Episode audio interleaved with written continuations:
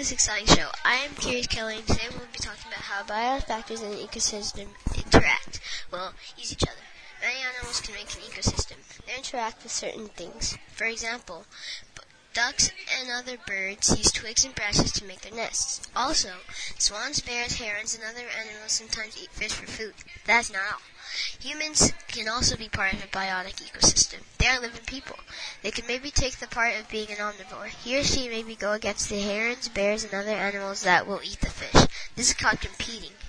Basically, it's just two things that go against each other for one thing. There is also something that happens in a biotic ecosystem called pollination. Mostly is the job of many wasps, bees, butterflies, and bats. They pretty much help flowers. Without some animals and plants, there would be some of no food, like cheese from cows and chickens from, well, chickens. Wasps, bees, butterflies, and bats carry male cells to female cells. They sometimes get pollen on them. They drink nectar as well. Okay, that's all for right now. I'll see you next time. Good night, everyone.